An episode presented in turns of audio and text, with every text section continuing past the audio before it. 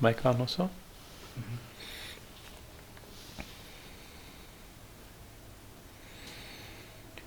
ॐ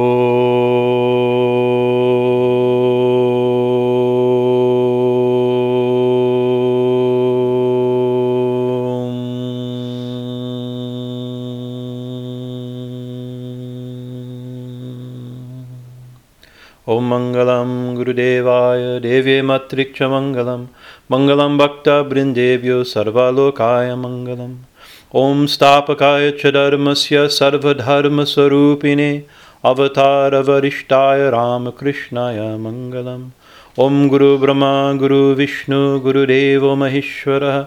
गुरुरेव परं ब्राह्मन् तस्मै श्रीगुरुवे नमः। ॐ सदाशिवसमारम्भं शङ्कराचार्यमध्यमम् Ashmaracharaprayantam Vande Gurum Paramparam. Shri Ganeshaya Sharada Devi. Ma. So, continuing our reading from Swami Vivekananda's Bhakti Yoga, and some little books came in the mail a few days ago. We ordered a bunch. Most of them are gone, so we'll order again. They're like four or five dollars, really cute little convenient you realize it's a very small little book, and this little tiny booklet, a lot of very big ideas. so last week we kind of we did two sections we did the chapter. Uh, in my version, I've been reading from uh, kind of an ed, uh, edited by, by uh, edition by Swami Nikhilananda called "The Yogas and Other Works." I like just the big. I like big books, and it feels heavy compared to the little tiny book. Reading today's class would be so. Uh, so I've always it's just such a, such a beautiful book, but it has now I'm realizing comparing. There's a few things because it's edited for ease for a new presentation, we just notice some of the Sanskrit Devanagari verses are left out and the Swamiji's quoting. I've been saying it's like, oh, Swamiji, there's a translation, but we don't know the quote. But actually, the quote, they have to include the quote, so so that's good. In the, in the, book. It's the same, but it has some. And the title, I just noticed the title is different. This is the chapter we read last week called Incarnations. This is called Incarnate Teachers and Incarnations. Right? Uh, so it's I think the uh, like here the mantra Om. Here is a mantra Om, word and wisdom. So it's like it's just the slight differences, but anyways. so the section we read was called incarnations, and if you think of if we kind of get a, a little bird's eye view of what, of what Swamiji has done. Uh, first, it was the, his definition. What what is bhakti, and what what's defined by bhakti? Uh, uh, what is ish? What is the ish? Who is Ishvara? Because one of the definition of bhakti is that bhakti can only be to Ishvara. Now we use the, the word the bhakti means devotion or loving devotion or uh, but it's uh, we can have devotion to ideals. We can have devotion towards people. We can have a devotion towards monsters, political leaders, you know, anything we can have devotion. That's not, but that's devotion, but it's a problem. We don't have uh, a special word for like bhakti is a is a very specialized word. Uh, um, so by bhakti, as Narada means it, it's devotion specifically for Ishvara. So then he goes into what is Ishvara, right, and what is meant by God, like this. Uh, then it was uh, uh, uh what is the, the the goal of bhakti is spiritual realization. It's one of the titles of the chapter, right? And so that's important because uh, uh, sometimes we show devotion, we worship God, we worship deities, we worship saints, right? And yogis, and we do service, right? Not always for the goal of spiritual realization. You know, sometimes it's as simple as you know, let me do good in my exams. like I remember those prayers. right? Or let's let somebody become healthy that's sick, right? Or let me find a job, or let my husband find a job, or like like this, or may our marriage become smooth and problems in the marriage. These are natural, of course. These are natural things, but they're not in the same category. It's not by what's meant by bhakti. Bhakti, the goal of bhakti, is spiritualization, and then spiritualization is also defined. You know. Uh, uh, uh, is liberation, supreme enlightenment, nirvana, like this, you know, the highest conception Bhakti, hold on here. and then the need. Then we read. Then we skipped two chapters: the need of the guru and the qualifications of guru and disciple. Those we read on Guru Purnima. Right. We just kind of that's what made me inspired by this text to continue it. Right. Because now it's now it's. Uh, uh, the goal of, bhakti is for Ishvara, but how do we know who is Ishvara? Ishvara is God. Ishvara, by definition, Ishvara is a definition of something that's beyond definition. We can't conceive right? An infinite, uh, even the word infinite is a, is a finite human conception. So how do we know that? So then you have to, and bhakti is all about, you know, what do we do? We have gurus, we have saints, we have mantras, we, we worship avatars, we worship deities, we do puja, we go on uh, pilgrimage, we uh, have murtis and pictures, uh, uh, uh we uh, sweep temples, we cook food and make food offerings, you know. So how does that connect with Ishvara, the, the great beyond, the inconceivable absolute being? right? So, so first he starts with guru. What is guru, right? Then, uh, then he, then the the, uh, the, chapter on incarnations we read uh, is the incarnate teacher. If the guru is important now, the guru is also uh, what to speak of these the, like world gurus, the incarnation. Then he then he says that actually those we can only wor- if we're going to worship anything, we have to worship the avatar, the incarnation, right? And he gave you know, because we're humans, we think of the highest thing we can think of is the greatest possible idea that the human mind can conceive, right? Beyond that, we can't conceive. So he says that we have to worship. So that's, uh, uh, and then we rush through. I'm a little bit, I don't want to take time to, to go, but actually, as we we've gone through so many talks on mantra, so we kind of rush through his his description of Om. But Om, the, the, how Om is the symbol, the best possible symbol of the absolute Akhanda, the, uh, um, the, the unmanifest or the infinite source of being that manifests everything, right? He shows that in, in a very simple way. Uh, and, and just like that one being, within that one being, there's many revelations of that being. And so just like Om is a perfect name for the uh, perfect word or the name or the sound of the infinite being, uh, uh, beyond uh, uh, beyond name, beyond form. There's also when that same being is conceived as with name and with form, as specified, right, as as as, as distinct, as individual, as as multifarious. Not that's not the right word. No, that's a bad thing, right? no, multifarious. Many uh, the. Uh, hmm? as many, as, as variety, variegated. How's that? Right, right. Uh, uh, then he doesn't go much into it. It's assumed that you accept the, the point is that that uh, those names reveal those individual forms of the deity. It's like Om best represents and encapsulates and reveals and uh, and touches the infinite uh, beyond name and form.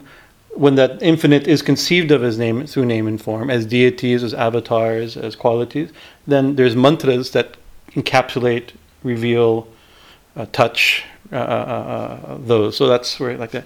But that's a jump. But this is the the the, the meditation on mantra goes immediately into the into uh, the chapter we'll do with today, uh, worship of substitutes and images, because we have at a very I mean if you think of, if you think about it, the, the, the philosophy behind mantra is pretty abstract, right? And to go into Sonic theology, right? How uh, how God's name is or divine a divine sound is both points. It's you have to go into linguistics how it points to a referent a referent, right? It's a sign that points to something. Yet a divine sound is also the thing that it points to. It's pretty pretty. And most people we, we do we do prayers, right? And but most uh, uh um, in people in religions they pray they they they they, they worship, but the, the, the meditative use of a mantra is not, uh, not universal. It's universal, it's found in every culture and every religion, right? But it's meant for mystics, for yogis, the equivalents of yogis, that are doing this very precise form of meditation using a divinely revealed sound that, that shares the, the, uh, uh, the qualities of the infinite as well as being something we can, con- we can conceive. It, it shares the quality of the inconceivable while being conceived. So that's something very rarefied and specified for, for a meditator, right? But we step down a little bit. That's not everyone's worshiping God or gods or saints or holy places, right? Not everybody, but you know, really, that's the gist uh, the, the gist and grist of, of religion, right? So we have to understand. Now he steps this step down and explains the idea of worship, worshiping symbols, worshiping uh, statues, worshiping uh, uh, uh, holy places like this. So we'll start there. The next I'm going to read because this has some some. I don't want to skip the. He gave the Sanskrit verses, and I'll. They're not easy. I'll see if I can pronounce a little bit. That's good. Good. Give him a shot. The next point to be considered.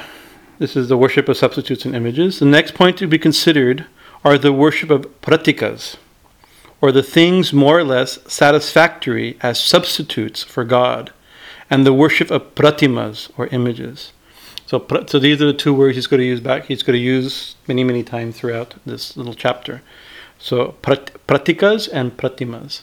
So, pratima, this is a word Thakur used. We uh, he worked on this, kind of like an image. I guess like an image of God would be a pratima, and a pratika is a substitute.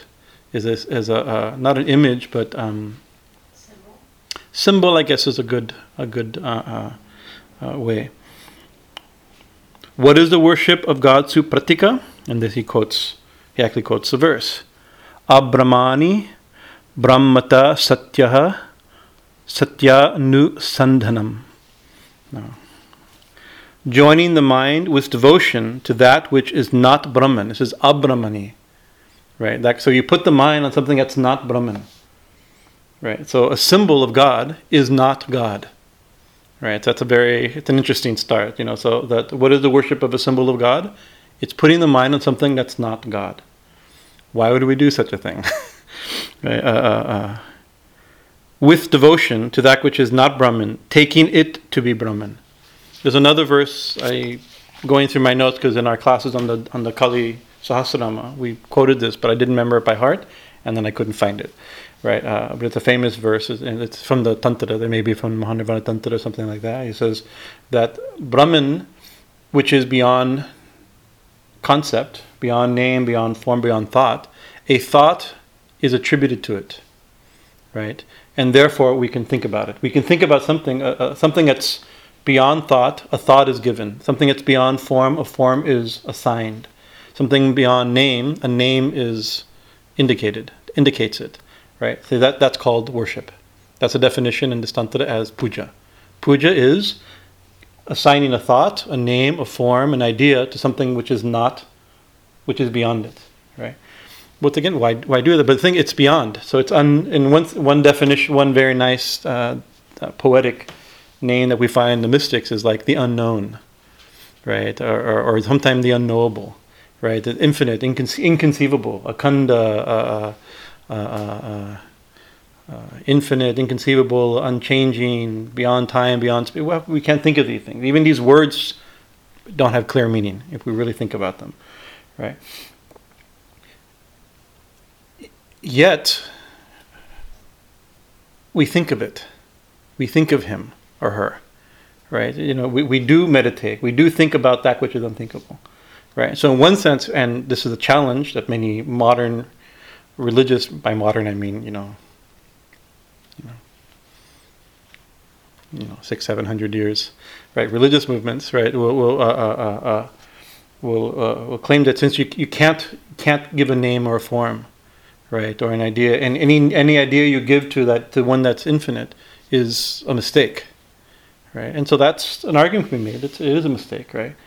But it's unknowable it's unknown. It's uh, Swami, the other Swami Bhajanananda, there's a senior Swami Bhajanananda Ramakrishna Mission, and a beautiful uh, class he gave, uh, uh, writing on Sri It's called Ramakrishna the Unknown. It's a be- it's it's exquisite. It's a masterpiece, I think. One of his most poetic and emotional writing. He's a brilliant writer and thinker. But he says Sri Ramakrishna is unknown, but he's not unknowable, right? And so God is unknown, but not unknowable. Although one of his names is the unknowable right? So although his in, his farthest extent cannot be known by the finite mind, right? So only, so Sri Ramakrishna said only Brahman realizes Brahman, right? So Brahman knows Brahman. The infinite alone knows the infinite, right? So we're on this side of that divide. If we're we're in the in the finite perspective, we can only know we can know something, but what we know is unlimited. We can never. There's no end to the uh, to our knowledge. to our ability to know, right? So we've talked a lot about this in the Kali Sahasranama that when we give a name, or we give when we say something about the infinite, actually it's true. If we say anything about anything, where, where we, we, we've, we've used this term that we revealing not our knowledge but our ignorance. When we say when we actually sometimes we were a little nervous about commenting on something, especially to somebody who's an expert, because what we say about it reveals how little we know. By revealing what we know, we reveal how little we know right? So and so uh, when we, we state when we make a religious a statement on religion, right, or on anything, but especially about religion, we're revealing our ignorance, right? And so uh, uh, that's dangerous, right? And then we fight based upon our ignorance, and and and. Uh, but when we name, but so in, in spiritual life, when we when, when when we name, we give a form or a name. This is from a, a psychological perspective or from a more uh, sacred perspective, when the divine reveals a name reveals a form, appears, gives a, a way to think about him, her, it, them. Uh, uh, we it, when we name it, when, we, when, the name is comes, and we, we are we naming our ignorance, right? That's the, uh, we same thing. Are we revealing our ignorance? So we're what we've discussed in the past is we're revealing our revealing the mis- we're naming the mystery. That's I think how we described it before, right? We're giving a name to that which is mysterious, which is unknown, right? Uh, uh, which we can never fully grasp. Yet it's allowing us to grasp it, right? To grasp the ungraspable, to think the unthinkable, to love the un, you know, like this. Uh, uh so uh, this, this has been an interpretive theme through our Bhagavatam classes, our Sahasranama classes, right? This is one of the main things in Bhagavatam classes. It's through devotion that we can grasp the unknowable, right? Know uh, the unknowable, like uh, uh, like uh, Mother Yashoda tying Krishna. He's infinite. How can she tie him? Right? If she tried, she'd always come a few fingers too short. Did not know all the rope in the world couldn't tie him because he's infinite, and rope, even a lot of rope, is really finite, right? All the rope in the universe is really finite, right? Yet he allowed himself to be caught out of devotion, out of her, out of her love, his love for her and her love for him. He allowed himself to be caught. Right. That's we. This is one of the uh, sitting here. We gave a class. I remember that class was given here, uh, not outside in the cold. Right. Uh, uh but it's important. Sorry, we got a little critter. Uh, anyways, I'm digressing. What does he say? Uh, worship of the mind as uh, worship of the mind as Brahman. Oh, sorry. Uh, joining the mind with devotion to that which is not Brahman, taking it to be Brahman, says Bhagavan Ramanuja. This is Ramanujacharya's uh, definition, right? Uh, of worship of, of the uh, pratika, of a symbol. That which isn't Brahman. So, what does it mean by, by saying it's not Brahman? Because in Vedanta, we thought everything is Brahman. Or, and even saying everything is Brahman, that's, that's okay. Actually, there's only Brahman, not everything. There's only, there's no things there's only Brahman, right? And Brahman's not a thing, right? So take a step back. Everything is Brahman, or Brahman has become everything. You can, according to different schools of thought, how do we interpret it? Yeah. So how to say that that that the image, like a Shiva lingam, isn't Brahman, right? Or or image of Kali isn't Brahman, or or Jesus isn't Brahman, or our Guru isn't Brahman, right? Because what are the qualities of Brahman? Infinite, eternal, unchanging, beyond conception. Yet the Shiva lingam a Kali image, the incarnate Jesus Christ, right? Our living Guru, our dead Guru, has a beginning, has an end, has a, uh, has it's not infinite, it's not eternal, it's within time, it's conceivable, all those things, right? So the mistake is, and this is the kind of the argument, one of the arguments that Swamiji is going to make in this chapter, that if we take something that's that's by it, by all its qualities not Brahman, and we think, oh, that's Brahman, right? Is that a mistake or is that a good thing, right? It can be both, right? The worship pratima. If you think, maybe I'm, I'm jumping ahead. Let Swamiji make the argument. Maybe I'll stop and make the argument. let Swamiji make the argument. Can get all, all, fired up to make the argument for him. And see, Swamiji agrees with me, but it's not the way it worked. Uh, uh, thinking about me. Shankara says, so that's Ramanuja's definition. Shankaracharya says, worship of the mind as Brahman this is worship with regard to the internal, and of the Akasha as Brahman. This is what this is regard to the gods. The mind is the internal pratika. Akasha is the external one. And both have to be worshipped as substitutes for God. So this is a strange definition, but actually, uh, uh, we can imagine something in the mind, right, uh, uh, uh and make the mind itself consciousness, awareness itself, the focus, or an, or something like that, and that's the internal. We take a mental image or the mind itself within the mind as a, as a focus of God, as a something to meditate upon. Very yogic way of thinking, right? To make the mind or internal the heart or the mind or consciousness or the ego or the sense of self, something like that as a focus of meditation. That is Brahman. Or to make akash means space, right? So, so either you think, oh, infinite. That's really big space ultimately, right? Like the sky, infinite like the sky, as if the sky is infinite, or in the, or infinite like the ocean, as if the ocean is infinite, right? So, uh, uh, uh, or seeing nature itself as, and, and the gods of nature, that control nature as as God, as Brahman that is internal external patimi. We can take an internal symbol in the mind or external symbol in in in space itself. And then he quotes from a, a, line: "The sun is Brahman. This is the command." This is another verse from the from the Gita. Uh, I'm from the uh, from the Vedas. He who worships name as Brahman in in such uh, passages, a doubt arises as to the worship of pratika, says Shankara. The word pratika meaning going towards and worshipping a pratika means worshipping as a substitute, something which is, in one or more respects, like Brahman, but is not Brahman. Along with the pratika mentioned in the Shruti, there is a, there is uh, there are various other others to be found in the Puranas and the Tantras. In this kind of pratika worship may be included in this type of pratika worship may be included all the various forms of pitri worship and deva worship. Pitri worship means uh, ancestor worship, and Deva worship the god. So this is the most common in, in, in, in, lived Hinduism. People worship the ancestors, and they worship the Devas, right? And so, uh, uh so, so it's, uh, Shankara saying, and, uh, and that, that it's, it's something that's like Brahman, but not Brahman right? So it has some of the qualities, therefore it inspires. Like if you want to think, uh, like oh, like the classic example that we think a lot is the example of the wave is a perfect symbol of the ocean, right? It's not the ocean. It's by definition op- almost opposite. In, in the realm of water, a wave is really small and the ocean is really big. So there are two extremes of the definition. But it's a perfect image of the because it's it has a lot of qualities of the ocean. For instance, wet full of water, right? The ocean is full of water, and, and the wave is full of water, right? So it's a very good symbol for the ocean. So when we when we have when we see symbols or images or or, or yantras or uh, uh, of the of, of God, they represent or have qualities that we attribute to God, right, or to the infinite, or to Ishvara, or to Brahman, right? But they but they're not they're not in full, right? And like or or sometimes we we we we think like uh, uh, um, uh, Ganesha. What, who's Ganesha? Ganesha is the aspect of Brahman that removes uh, uh, obstacles, right? You know, so removing obstacles may be attributed as one of God's qualities, right? But so it's one quality. It's not all the qualities, right? But you see, those who there is Shankaracharya has a hymn to, to Ganesha as the infinite Brahman, not as the remover of obstacles, right? So he can be. So he's anyway. We'll, we'll jump into the next point. Now, worshiping Ishvara and Him alone is bhakti.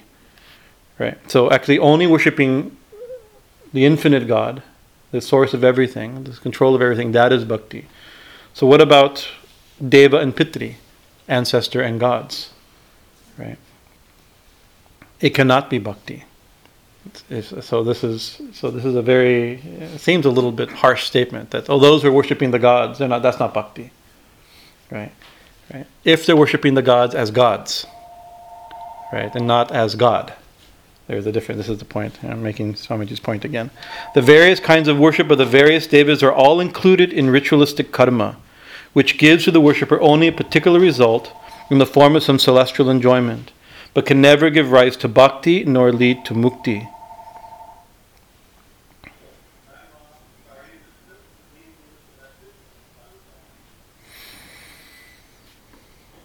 So actually, ritualistic karma that means karma kanda, right? And most of the Vedas are karma kanda. Karma kanda is the rich, the world of rituals, where It's actually, in a certain sense, you can almost consider it like the ancient world's version of scientific materialism, right? You do something, you get a result. It's a cause and effect relationship very clear. You do this ritual, worshiping such and such a deva or worshiping such uh, such ancestor, and there's a result expected either in this world or in the other world, right? You worship the devas and you go to heaven.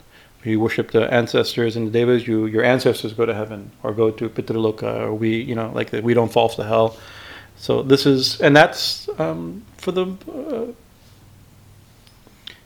the vast majority of the Vedic literature is that. It's karmakanda, right? The rituals, the Agnihotras, all these things are meant for that. And of course, the different religions are not the same. They they've developed differently, but if you look at it in a particular way, most religion is in that category. You do this puja, either you do this ritual and clear yourself of the sin, or you have a certain uh, uh, uh, uh, declaration of belief, and, and and therefore clear, and therefore you go, you attain a heavenly reward, right? According to what you do. Of course, this is not the way everybody sees, but this is one way to interpret uh, the different uh, religious motivations, right? He but this cannot be, that's in the realm of karma and therefore not bhakti and doesn't lead to uh, uh, uh, mukti. One thing, therefore, has to be carefully borne in mind I'm sorry, uh, the various kinds of worship of the various devas are all included in the ritualistic karma and gives the worshipper only a particular result in the form of some celestial enjoyment, but can never give rise to bhakti nor lead to mukti. One thing, therefore, has to be carefully borne in mind. If, as it happens in some cases, the highly philosophical ideal, the supreme Brahman, is dragged down by pratika worship to the level of the praktika, and the praktika itself is taken as the atman of the worshipper, his antaryamin, his inner, his inner being, then the worshipper becomes easily misled. For no praktika can really be the atman of the worshipper. But where Brahman himself is the object of worship, and the praktika stands only as a substitute or a suggestion thereof, that is to say, where, there, where through the praktika the omnipresent Brahman is worshipped, the praktika itself being idealized into the cause of all, or Brahman, the worship is positively beneficial. Nay, it is absolutely necessary for all of mankind until they have gone beyond the primary or preparatory state of mind with regards to worship. Very big, dense statement, right? So, the, the, the, the idea of, of, of the philosophical way of God being dragged down into practic, uh, practical worship, symbol worship. Uh, uh, uh so it seems almost the same thing. These two things that is one is deluding and one is liberating, one is beneficial, but they're almost the same thing. But there's but there is a very big, it's a very subtle difference. This is a philosophical discussion. This is not a practical discussion, right? It's a very careful philosophical discussion, so you have to understand it in, in, I think in the Hinduism paper that Swamiji present, I believe I may be mistaken, but Swamiji presented at the Parliament of Religions, he uh, uh, he says that using an antiquated term, even in the more primitive uh, tribal, right? We wouldn't use these that language now. The primitive tribal, simple villager, uneducated villager, never read the Vedas, never never studied the six systems of philosophy, you know, right? Uh, worshiping some stone under a tree, right? He, says, I, you, I don't hear them say, Oh, my dear stone under the tree, please bless my family with good health. Right? They always, instead, they say, Oh, infinite Lord of Lord, infinite Lord of compassion, right? The creator of everything, please bless my family. Right? So there's a difference. When you take, when you, when you attribute the infinite to a finite thing, there's some danger. You'd see it doesn't seem, maybe not danger, but it doesn't seem it doesn't seem very mentally clear. But when you when you know you worship or, or when you're worshiping that because the symbol becomes a, a, um, a, vehicle for you to think of that which is beyond, for you to contact which is beyond, right? Uh, uh, then it's makes it's very logical. It makes good sense, right? Uh, uh hmm. not only is worship positive beneficial, it is absolutely necessary for all mankind until they have got to have, to have got beyond the primary and preparatory state of mind, which is regard which regard to worship. When therefore any gods or other beings are worshipped in and for themselves, such worship is only ritualistic karma, and as a vidya, a science, it gives us only the fruits belonging to that particular vidya. But when the devas or any other being are looked upon as Brahman and worshipped, the result obtained is the same as that obtained by the worshipping of Ishvara. Right? If you worship, so uh, uh, and it's, it's, we we uh, in there's some very beautiful literature like Guru Gita and the literature of Guru Bhakti. Guru is a good symbol of this, or a good example of this, right?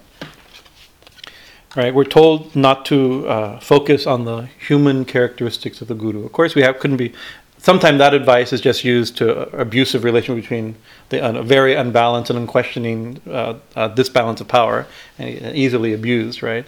That's why you should know before you accept a guru. You should know the quality of the guru, quality of the disciple, what are the standards. You know. So, but once the relationship is established authentically, then it says that we shouldn't see the human characteristics, right? And then Swami Shivananda, Rishikesh, he says you should superimpose all the qualities of Brahman on the imperfect human personality of the Guru, right? You know, so, uh, so that's an interesting statement. He says now the human personality of the Guru is secondary, right? That's not your concern that may be, I mean, that may be the state of California's concern. you know, the tax code, you know, there's other things. Right? But for the disciple, at a certain point, it's not, it's not, it's not now it's Brahman. Guru Brahma, Guru Vishnu, Guru Deva Maheshwara. Guru Deva Param Brahman. You, to, to me, the Guru is Brahman itself. The Brahma, Vishnu, Shiva, and Brahman itself. Verily, the Supreme Brahman itself. Right? So that's the word. But so actually in that in that mantra guru brahma guru vishnu guru deva maheshwara guru deva param tasmai sri guru nama so i can see oh my guru to me he's a symbol or revelation or for all practical purposes he's brahman right? Or she's brahman. Brahma vishnu shiva right? Or i can say actually i have good news for all of you right? You've heard it today the good news. It's the new gospel the new gospel truth in Allahabad now, living now, there is a Swami, Swami Omanand Saraswati, who is Brahm, who created the universe, who sustains the universe and will destroy the end of time, right? You know, it's like he's Brahman, right? You know, it's like that's so.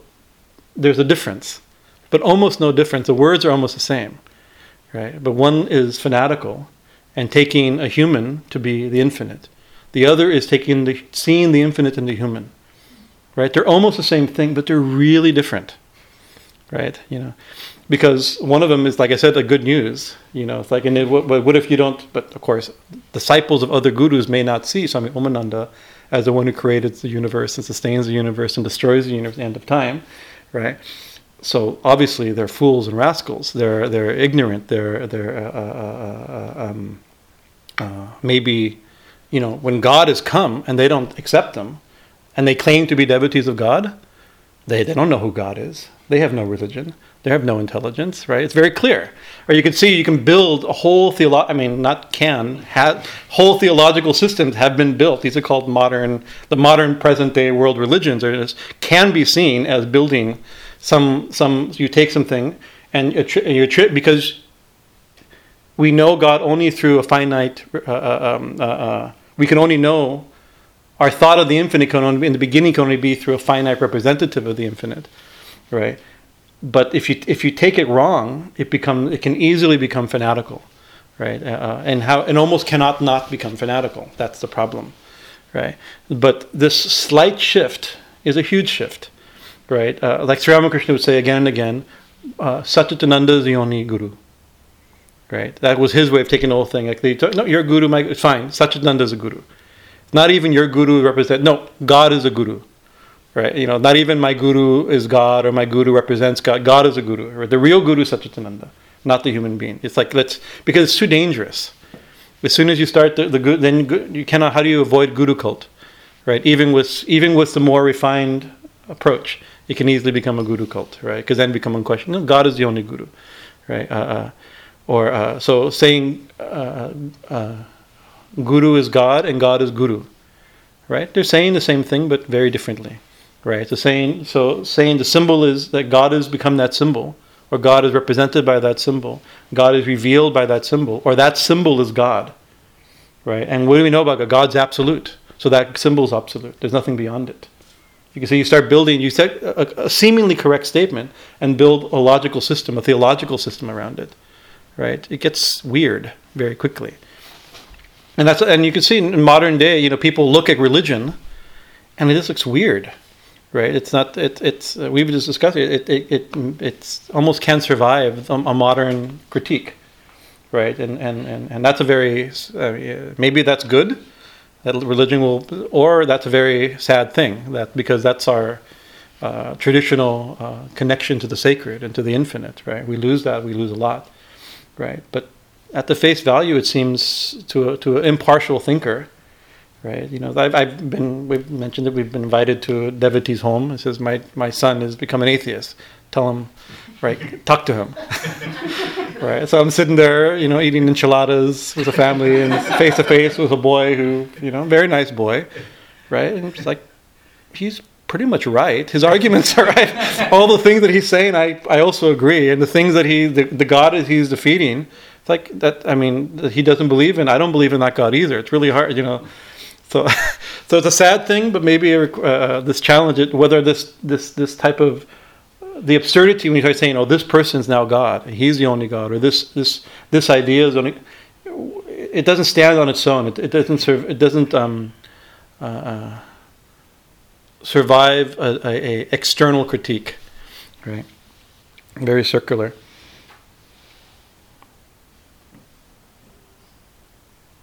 This explains how, in many cases, both in the Shrutis and the Smritis, the Vedas and the Puranas and other scriptures, a god or a sage or some other extraordinary being is taken up and lifted, as it were, out of his own nature and idealized into Brahman and is then worshipped.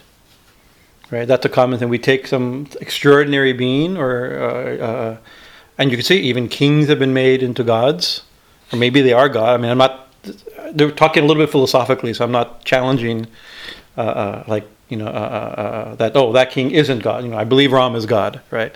Right. But Ram's in a long list of a, of a thousand, a thousand kings in his lineage, right? and all of many many of them have incredible stories, right? And if people would have claimed those those this is incarnation of God, maybe those people would become saints, right? Thinking and worshiping that Ram, you know right? Uh, so I'm not challenging whether Ram actually was God. I'm just, but you know, you can see an extraordinary king has been idealized, and and and, and who he says, and idealized into Brahman, right? Or another, to use Swami Shivananda's statement, super all the quality of Brahman superimposed on him, right? Right. Uh, uh, uh. says the Advaitist, right? The non-dualist, is not everything Brahman when the name and form have been removed from it? This is a famous definition, right? Everything Actually, even in the Devi Gita, this line is there. Right? Everything you remove, every what is like this this book? It has a name and it has a form. Right? Right. And it's it's it's Brahman with name and form. Right? I'm Brahman with name and form. There's only everything exists. There's only this universal existence. We add, superimpose. Either we do it, or it reveals it, or it's intrinsic in it. That's three or four different schools of thought in, in, in half a sentence, right? Uh, uh, whatever the case, right? There's Brahman and there's name and form. If you remove name and form, there's only Brahman, right? So, th- so, so Advaitis would say, oh, no problem. If you worship, you worship a saint as as Brahman, you worship an image as Brahman, you worship a deity as Brahman, because everything is Brahman if you take the name and form away, right? If we remember Sri Ramakrishna's uh, uh revelation of his avatarhood to Swami Vivekananda, who was having struggle. How can he be Brahman? He's human. He's limited. He, you know, all these.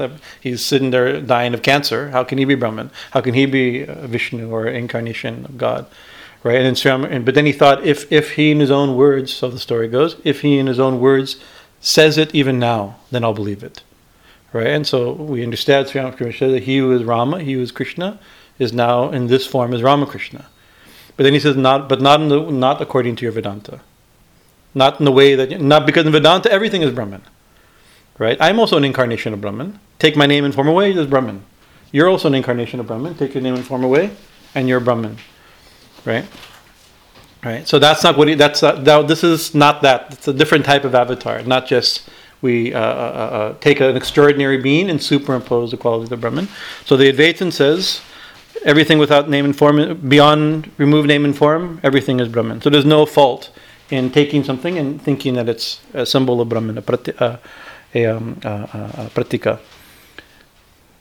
The Vishishtadvaitist, the, the, uh, the qualified non dualist, right, says the fruition of, of even, I'm sorry, uh, is not he the Lord, the innermost self of everyone? That's another thing. He's like, I might name, let's not talk everything as Brahman minus name and form, right? Still, God's within everyone's heart as Paramatman, right? And therefore, if we worship, you know, if, if, if, if I'm if I'm worshiping the Guru, if I'm worshiping a saint, I'm worshiping still, He's the source of everything. He He exists there. So I'm really I'm worshiping God. And sometimes we think we have this this term that Swami Vivekananda used this term that Narayana Seva for the worship of the poor, right? So he says, oh, so and and and or Mother Teresa had this term: we worship. I'm I'm worshiping uh, uh, Jesus in the distressing disguise of the poor, right? Really, within everybody, God is there, right? And therefore, when when I'm serving somebody, I'm not serving them; I'm serving God, right? So that that's another idea. Or when I'm worshiping the, uh, the Guru, I'm worshiping I'm worshiping God. I'm, I'm within everything is God. So this is a qualified. It's not pure non-dualism, and it's not pure dualism. It's seeing God is is connected to everything, is within everything, the source of everything, not never disconnected. Right? And therefore anything we worship is also God. So that's another justification for this. The fruition of even the worship of the Adityas and the so forth, Brahman himself bestows because he is the ruler of all. Right? This is the quote from the from the Vedic literature. Um, uh, uh, and Krishna says that also. Like whatever, whenever who you worship, it's I'm I'm giving the fruit of that worship, right? You worship the ancestors, you worship the devas, you worship ghosts, right? You, you worship the Buddhas, right? Still, I'm the one giving, and I and actually that worship goes to me because I'm the source of everything. I'm doing everything, right? So so that's a very big statement. Krishna says, speaking as Brahman, right? In his abs- in Sri Bhagavan Vacha, doesn't say Sri Krishna Vacha, Sri Bhagavan Vacha in his in his big the big I, right? Right? I'm the anybody who worships they worship me. And the results of the and I worship, I give them. Right? So that's another just this is a, a Gita justification for the worship of deities, ancestors, right? But then Krishna says, but they do it in the wrong way. Right? Still it's not it's not because it's they're getting the they, they're getting what benefit do they get? Right? If you worship the the the, the, the sun and you worship the uh, uh, uh um, uh, um, uh, elemental spirits and you worship the ancestors, right? you get the results of that worship, right? And Krishna says, I'm giving those results of that worship. Really, you're worshiping me, but you don't know it.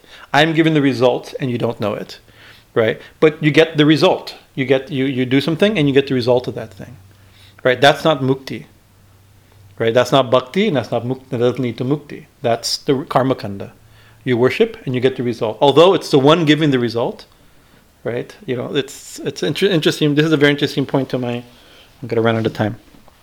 I foolishly thought I'd do two sections today, but it's not going to work. Swamiji, can you ah. call it Sakama Bhakti, or is it wrong to say it is Sakama when you're expecting something?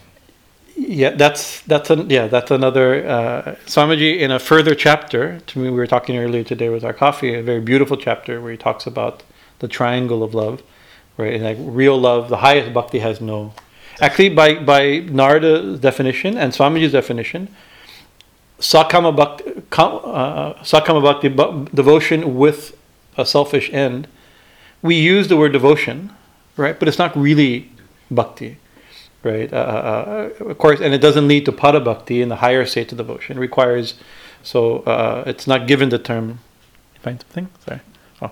Um, but it was he'll go into. But this is not quite that. It's just it's, this is about who you're worshiping right? If, if we're worshiping extraordinary beings, right, as if they're a Brahman, raising them to the uh, as a Brahman, right? So he's giving like the Advaitin says no problem because everything's Brahman, right? The Vish, uh, Vishishtadvaitin says no problem because within everybody there's Ishvara, Bhagavan, uh, Paramatma exists within everything, right? Uh, uh, uh, uh, um, others say that no, it's Brahman who's given the results of everything. He makes that worship possible, and he's bringing the results of that thing. So. Um, Says Shankara, Shankaracharya, in his Brahma Sutra, Vyas, in his commentary on the Brahma Sutra, here in this way, Brahman becomes the object of worship because he, as Brahman, is superimposed on the pratika, just as Vishnu and so forth is superimposed upon images.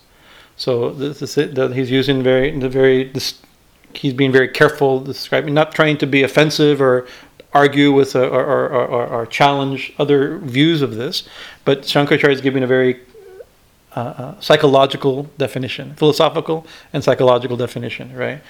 That the qualities of Brahman, the infinite quality of Brahman, is being superimposed, just like we said, superimposed on the quality on the imperfect human uh, personality of the Guru, right? We do that to an image of just like Vishnu. We, we, we have a Vishnu. We have a beautiful uh, uh installed uh, murtis. Has been done uh, uh, to our Radha and Krishna or to our Kali image, right? So Krishna who Krishna Krishna to Bhagavan. He's he's an infinite supreme Lord himself, the source of all the avatars, right? So that mean did that mean that the source of avatars came from here, right? Or, you know, so or the, uh, we we're, that that we're, we the one who's the source of all avatars, the source of all of countless trillions of universes, right? We're worshiping that one here, but doesn't mean it happened from here. You know, there, that that's that's that's the uh, important point, right? In this way, Brahman becomes the object of worship. We actually are worshipping Brahman. We are worshipping Ishvara, right? Through taking all the qualities and, and putting them as if or actually on. So that's the thing is as if or actually. That's a, like I was looking for, I, I couldn't, right before puja, right before the lecture, I was looking for a little book by uh, uh Diana Eck called Darshan. Because there's a point that, because it talk about, talks about this very point like when, so sometimes we can take it as, oh, it's a symbol of Brahman, right? Or it's Brahman, right? That's, that's the mysterious thing, right? But not in this limited way, right? It gets more mysterious. And we go into Tantra and worship and like that. The same idea applies to the worship of pratimas as also that of uh, uh pratimas as that of pratika, the symbols as well as images. These worshipful images like this, like Kali. That is to say, if the image stands for a god or a saint, the worship does not result in bhakti and does not lead to liberation. It's a very big statement. But if it stands for the one God, the worship therefore will bring both bhakti and mukti. So it's interesting. to like, uh, I go, our, our, our, our Guru Maharaj, uh, Swami Vishwadevananda, when he expired, he was buried in, the, in, in his ashram in lotus posture. An image was consecrated above his body, and daily puja is done. He becomes a source. So he's uh, uh, uh, uh, we go there to pay honor to Swami to, to him. We believe also that his soul is connected, although we also believe that he's one with Brahman and he is Brahman. You know, he's an eternal uh, liberated being, right? Still, there's something, right? We we still hold. We go there because there's a flavor of him. There's a connection. We believe he's there in something. That's uh, the uh, the uh, samadhi pitam is something special, right? Uh, we go to a we go to Kali temple to worship Kali. We go to a Vishnu temple to worship Vishnu. We go to Ganesh temple to worship Ganesha. We go to a holy place because the saint was there. But we we also know that while this is a Kali temple, we're worshiping Kali specifically at a Kali temple. It's different than a Durga temple. It's different than a Vishnu temple, right? But we also simultaneously we also know that it's not different. The, the, the, the one that's worshipped in the Vishnu temple, in a different flavor, is worshipped here, right? The, the one that uh, worshipped here, in a very different flavor, is worshipped at the samadhi of my guru, right? You know, and the samadhi of your guru, right? You know, there it, it's it's a it's it's a interest, interesting thing. But I'm saying, if you take it just, oh, I'm just going to, I need to do Ganesh. My astrologer said I need to do uh, uh, uh worship Ganesha uh, with green food on Wednesdays to to to, to clear a mercury uh, uh, defect, right? People do people do that. People bring, you know, on Wednesday people bring a bunch of they bring cabbage and cucumber. All this. I know. Okay, I immediately put them Ganesha. I said, "Mom, I mean Ganesha." please, because that and, and of course here Ganesha is also the infinite, but there is a special thing. But if they're just doing it for, for that, then hopefully, according to what their, their their sincerity and their puja and their offerings and their sadhana, hopefully their that that astrological uh, uh, uh, uh um, hmm? defect or uh, would be could would be overcome, right? Because that becomes in the realm of karma. You do a ritual, and you get the result of that ritual, right? And there's nothing wrong with that. Hinduism doesn't believe anything wrong with that, right? Other religions say there's a lot wrong with that, but we're not, we're not, we're not like that, right? But we, uh, um, any worship of any deity in any form is is is is, is objectable, objectionable, right? But but it's not. But it's the realm of karma, right? It leads to heaven. It leads to better life on earth. It leads to correction of, a, of, a, of an astrological mistake, like that. Mm.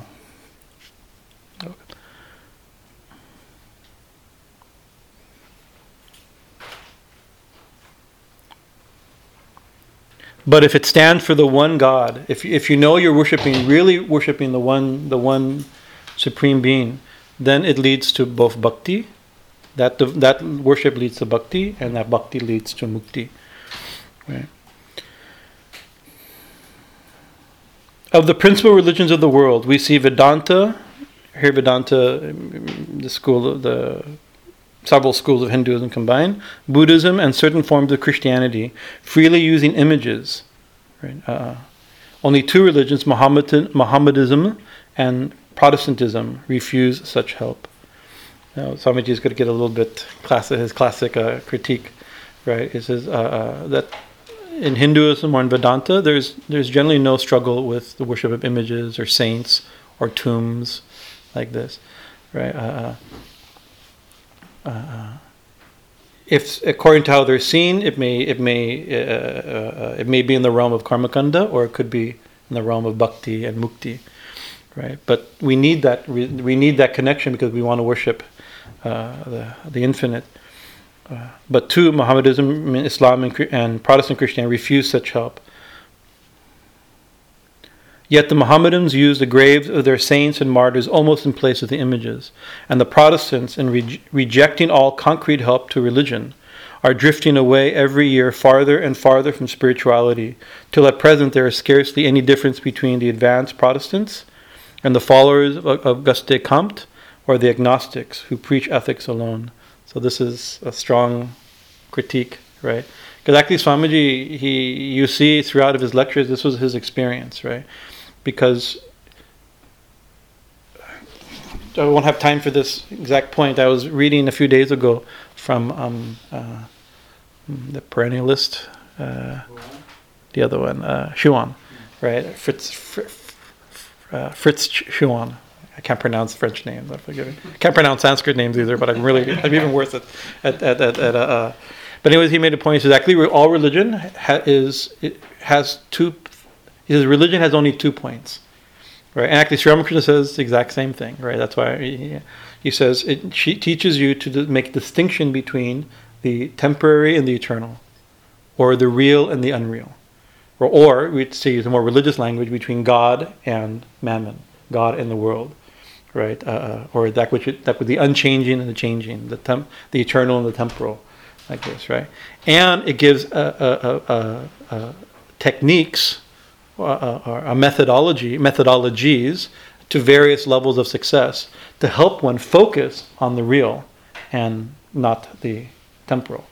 So Sri Ramakrishna said that that is a beginning stage of one thinks uh, God alone is real, the world is unreal. Right? That doesn't have to lead to a world rejecting philosophy, therefore the world's bad. Like no, it's like but we're looking for the eternal in we have the temporal, we have the changing and the unchanging. We were looking for the cha- the unchanging. That is the nature of religion. That is that's the core of all religion. That that if there's a core, it's looking for the eternal reality, the unchanging, infinite uh, ground of being, right? And so the da- and and then the religious technique uh, and, and mythologies and stories and pujas and rituals and pilgrimages and philosophy is designed to help us focus our attention and find and eventually attain the eternal, unchanging, the real amongst such uh, amongst the changing uh, uh illusion. Uh, uh, so the danger. So somehow or another, we need we need to keep. Fo- we need to. We need, we're looking for the eternal, but if you have no way to concept, conceptualize it, right? Uh, Swamiji, last week we read, or two weeks ago we read, there's two types of people don't worship the avatar. Right? And he's talking about the avatar worship, right? He says the, the fool and the Paramahansa right? The, an ignorant person doesn't know anything about God, so he doesn't worship. And the Paramahansa is beyond, he's on the other side, right? So a similar thing, the two types of people don't worship, don't take use of symbols for the absolute, right? The, a, a fool or an ignorant person, not mean fool as in, in an insulting way, right? Uh, or a worldly, materialistic, you know, regular, uh, uh, non-spiritual. If you can use these terms, sorry, these are not the right term. You know what I'm talking about. So without any knowledge no interest in the, in the divine, doesn't worship divine, and those who are already the Paramahansa, the Abu, the Avadhuts, the the enlightened beings, the saints. Uh, they also don't need because they they already they had the direct experience. Until you have direct experience, how to focus on the one we're trying to have direct experience of, right? If you break any any way to concept to, to connect with it, right? If you give up the, the, the symbols, the the powerful and successful and meaningful, properly understood or even improperly understood.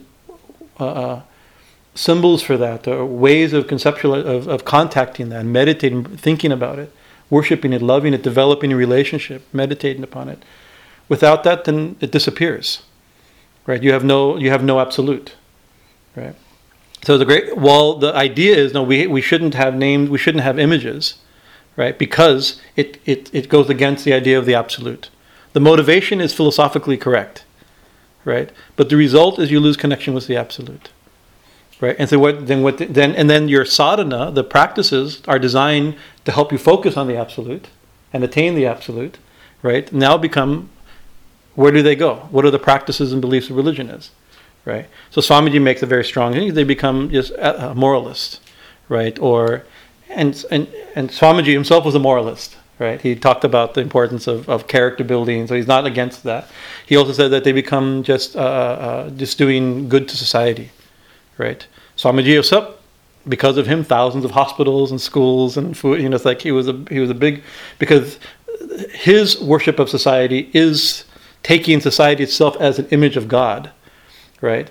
But if you don't have the, the, the infinite God, if you no way to connect with the infinite God, then where do you put your energy? It becomes controlling people's morals in this realm and trying to do good and trying to do some philanthropic good.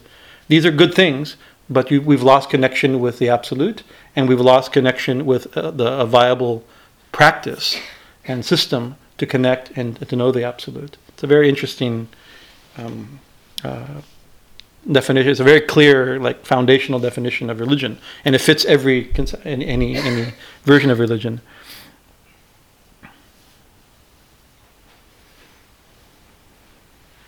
Again, in Christian. Uh, Again, in Christianity and, and Mohammedanism, whatever exists whatever exists of image worship is made to fall under the category into which the pratika or the pratima, the symbol or the image, is worshipped in itself, but not as the help of the vision of God. Therefore, it is best only. Therefore, it is at best only of the nature of the ritualistic karma and cannot produce either bhakti or mukti. In this form of image worship, the alliance, the allegiance of the soul is given to other things than Ishvara, and therefore such use of images, or graves, or temples, or tombs, is real idolatry. And of course, this is playing with this idea that the grave sin is, idol, is idol worship, right? And so it's not image worship. idol, and so this is a unique definition. This is a slightly specified, specialized definition of is is making is taking anything other than God as as object of your worship. And so when people come here to worship Ma, right, or to go to a Shiva temple and they go outside and pour Shiva pour water on the Shiva lingam, they're worshiping. They're not worshiping something other than God. They're worshiping only God, right? If you're doing here instead of worshiping God, right, then that's a, that's idolatry, right? Using a, a Christian term for something, you know. It is itself neither sinful, it is in itself neither sinful nor wicked. Right? That's another part because the problem is that view. Some people hold it's really bad, right? It's one of the grave sins, right? The carnal sin almost, you know. It's in, in, in the big list, it's listed in, in, in, the top 10 list of really bad things. It's right there, right? Uh, uh, so he says it's neither what is it? It's neither sinful nor wicked, right? It's not. It says it is a rite, it is a ritual, right? A karma, right? And the worshiper must and will get the fruit thereof, right? According to the, it's it's in the realm of cause and effect, of karma kanda, and they'll get the result of that. And so, I still have a few minutes. I wanted to some thinking about this this morning over coffee. We tried to read it, and we kind of mulling over it, trying to think what we're going, to not quite knowing what we're going to say. But two images, two verses or scenes from the Bhagavatam came to my mind. So I'll try to quickly uh, share those things. One is a, a verse from uh, um, uh, third Skanda Bhagavatam, uh, chapter two, verse eight. Um, Durbago bhatalokeyam yadhavo api ye sambasantu na vidhur harim mina ivo. So this is a, a, scene after Krishna had left, had died, quote unquote. You know, of course, Krishna doesn't die, but Krishna has le- uh, left the world, and uh, uh, and the uh, the Pandavas are also basically they've all died. I think at this point, even the Pandavas, maybe Yudhisthira has also died, right? He was allowed, you know, like this, and Uddhava, Krishna's cousin, right, uh, uh, and Vidura Vidura returning from a long pilgrimage in Himalaya. Krishna sent he he left the, before Krishna. Uh, uh, um, I think maybe even before Mahabharata war, he left, right? Uh, uh, and so he came back after his pilgrimage, and he looking where is Krishna, where is Arjun, where is Yudhisthira, right? They have all left. So he found Uddhava Right? And Uddhava, like describes in the previous scene, he was just showing all the symptoms of ecstatic symptoms called Ashta uh, Sattvika Bhavas. His, stand, his hair standing on end, his body elongated, tears flowing from his eyes like this. So he was obviously in a very high state of bliss. Right? Whatever he had practiced since that time under Krishna's instruction, he had attained that higher thing. So he asked him, you know, my dear Uddhava, uh, uh, uh, uh what happened to Krishna? Where's Krishna and where is the Pandavas? Right? Where did everybody go? What happened? Tell me the story, right? And so the first in two verses he answers very and the verse first I didn't put but he says actually it's very beautiful. He uses the symbol of the sun, the symbol of the moon. He says the sun has set, meaning Krishna has gone. Right? And the rest and you know but the sun setting is a great symbol of time of 90 and so the the serpent of time has eaten everybody up and everybody's gone right? So the sun Krishna had leaving. Now time has come, and everybody has has been uh, destroyed. So that was the first thing. And then the second verse is the verse here.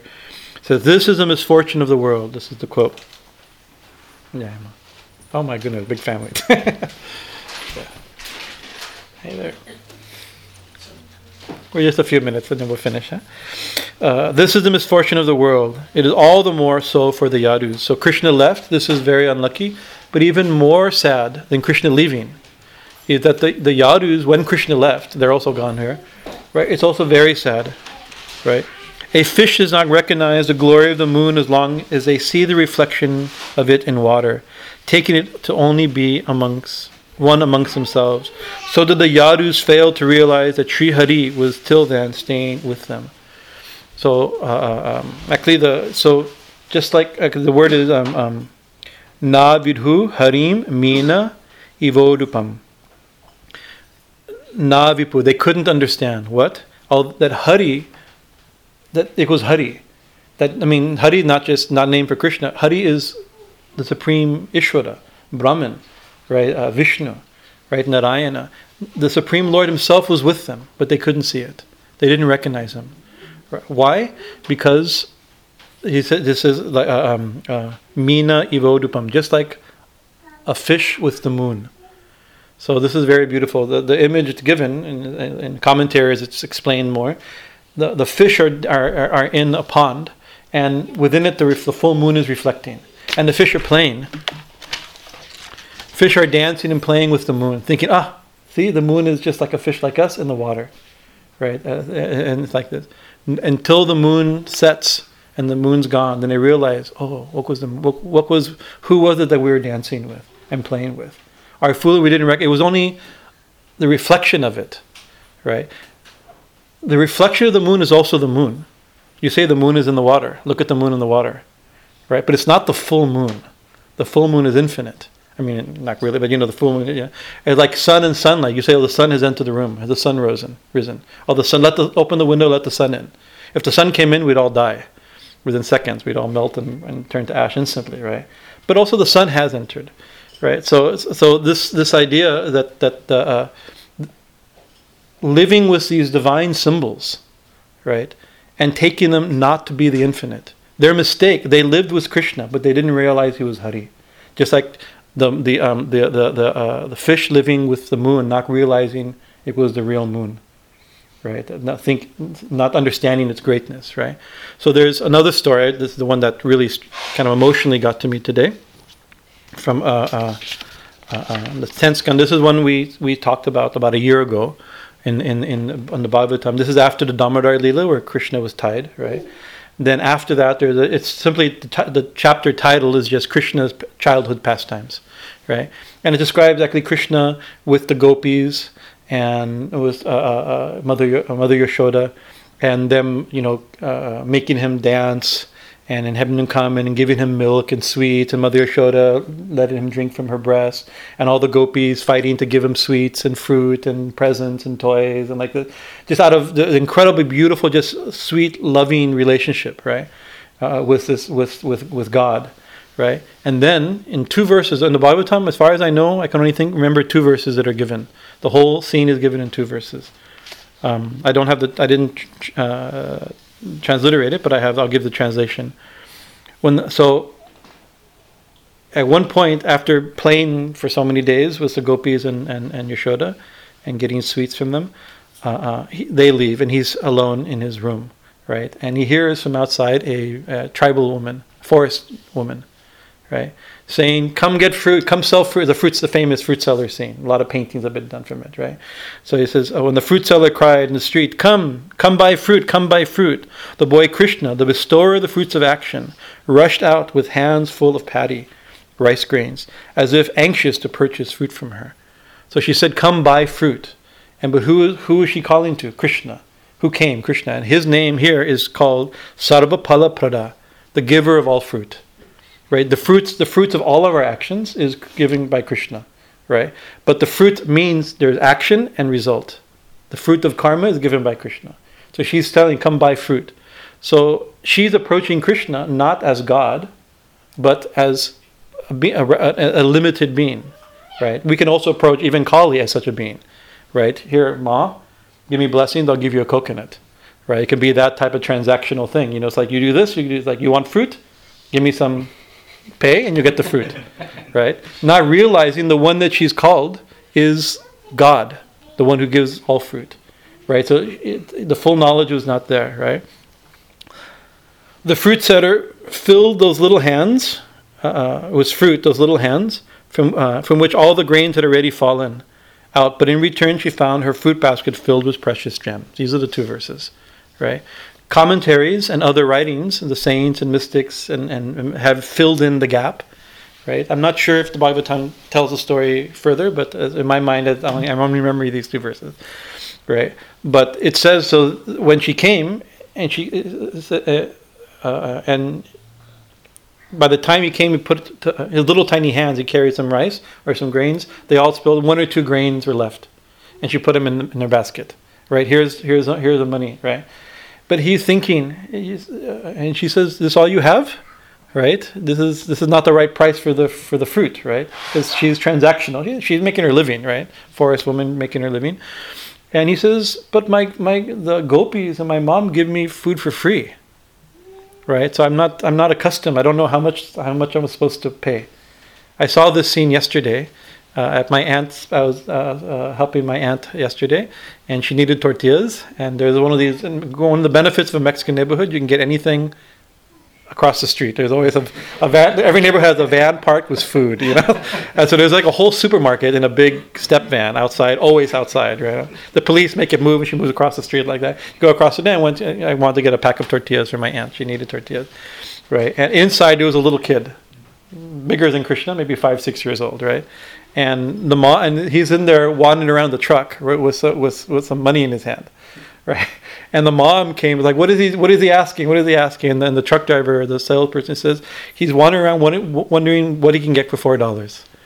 Right, you know, because you could say he wants this, he wants this, but these things cost more than four dollars. so it's a little similar thing. He only has a few grains, and he wants all the fruit right? And so he says, but my, my, my parents give me whatever I want. My the, the gopis give me everything I want, right? Because they don't have a transaction relationship. They think he's God. They, he's their God, right? Uh, uh, and, but then seeing him, and seeing something awakens in the story in her heart, right? It says that her incre- a burst of motherly instinct, maternal bhava, uh, manifest, right? and she's thinking, "Oh, your mother gives you things because you sit on her lap and you call her ma, right? And uh, uh, uh, therefore, she's giving you everything, right?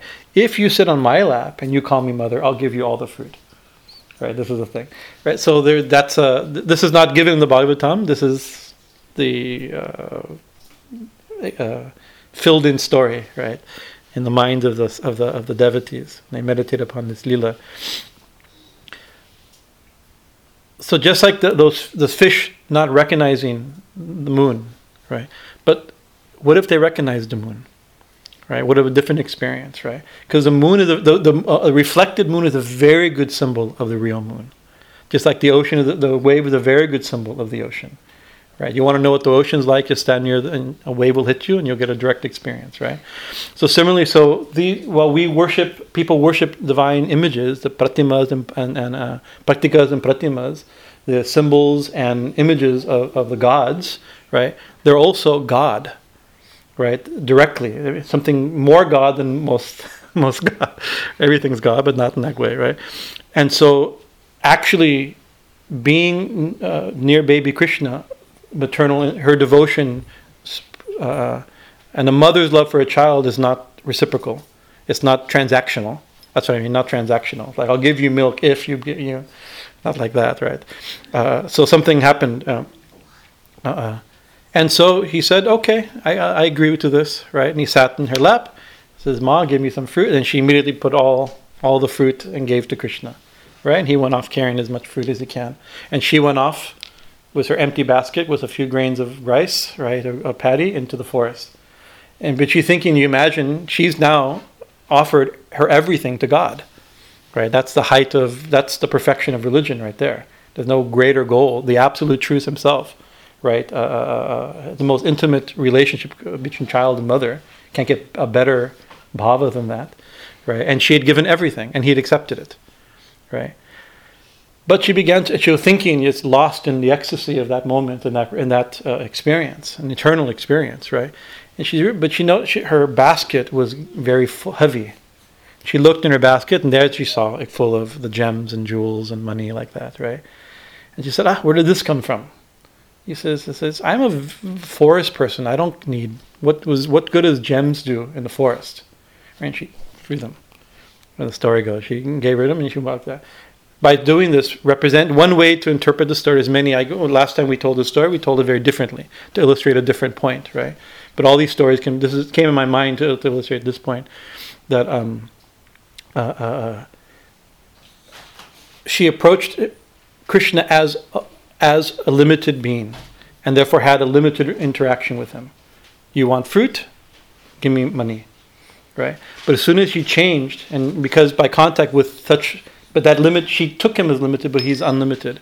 Then when she, when when that emotion came up, when she began to see him, maybe not intellectually, philosophically, like we were discussing, but, but experientially as, yeah, as her divine child, right, and all that maternal, divine, devo- pure devotion came, she she gave her everything to with no expectation.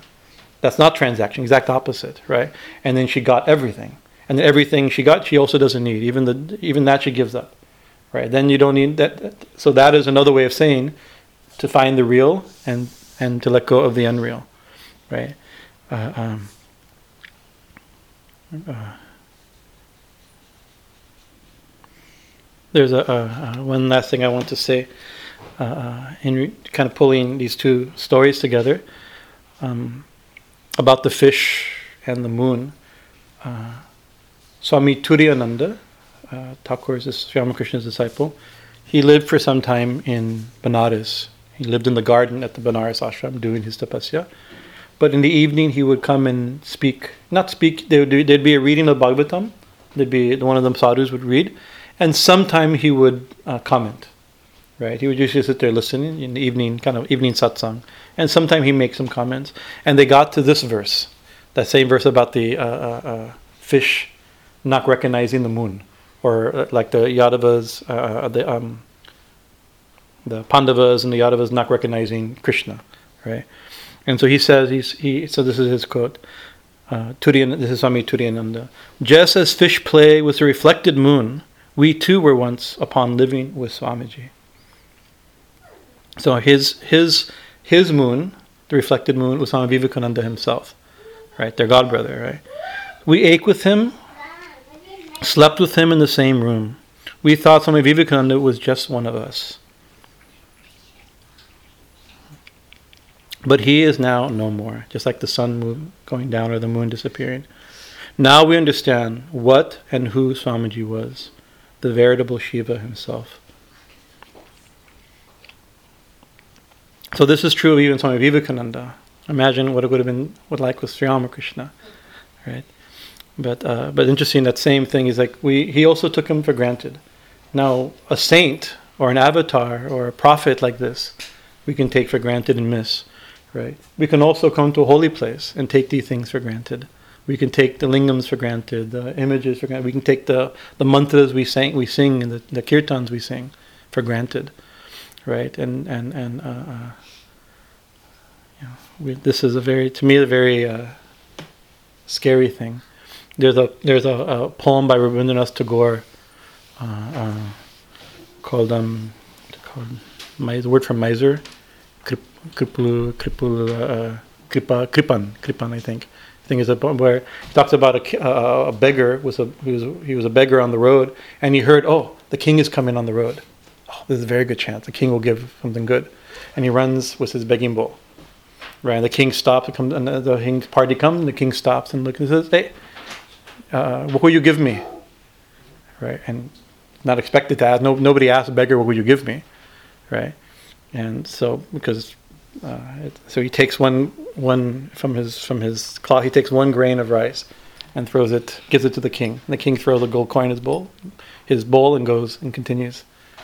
Right, uh, uh, and then he thinks, "Oh my God, just see, I gave a little thing, and this is what I got. If I'd given him everything, he would have given me everything." So it's interesting. We take not knowing we we we're uh, we're dealing with these divine beings, divine uh, uh, tradition. Uh, if we give, we give a little bit, we get something for sure. But if we give everything, we get everything. Uh, Jai Sri Ramakrishna, thank you for your kind attention. Next week we'll do the Ishta Devata, the chosen ideal. a very nice chapter.